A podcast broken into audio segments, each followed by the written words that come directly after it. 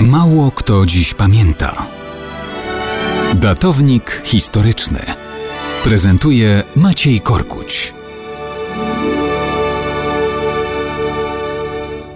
Mało kto dziś pamięta o wczorajszej rocznicy bitwy pod Edge Hill z 23 października 1642 roku. Gdzie to jest? No, plus minus w środkowej Anglii. Kto walczył? Anglicy. A po drugiej stronie też Anglicy. Tyle, że po jednej stronie byli rojaliści, zwolennicy króla Karola I z dynastii Stuartów, a po drugiej zwolennicy parlamentu. Była to więc wojna domowa. Karol I panował od 1625 roku. Był zaprzysiężonym zwolennikiem silnej władzy królewskiej, żeby nie powiedzieć absolutyzmu. W warunkach brytyjskich to nie było wykonalne, a arogancja i próby autorytarnego rządzenia krajem były nieustannym źródłem konfliktów z parlamentem przede wszystkim. Pozycje króla osłabiały porażki w polityce zagranicznej. Konflikt z kolejnymi parlamentami był permanentny. W końcu, po rozwiązaniu czwartego parlamentu, Karol przez 11 lat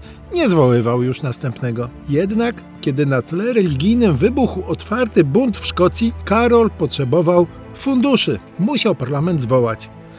Ale zaraz potem go rozwiązał bo nie podobały mu się daleko idące żądania tegoż. Jednak w wojnie ze Szkotami też mu nie szło. Musiał więc zwołać kolejny parlament. Poczynił szereg ustępstw, musiał przełknąć uchwały piętnujące jego błędy. W końcu, po nieudanej próbie rozwiązania i tego parlamentu, rozpoczęła się wojna domowa. Karol oparł swoje siły o północ Anglii, gdzie miał większe poparcie. W bitwie pod Edge Hill doszło do frontalnego starcia jego armii z wojskami parlamentu. I co? Karol wygrał to starcie i całą wojnę. Nie, nie, całej wojny nie wygrał.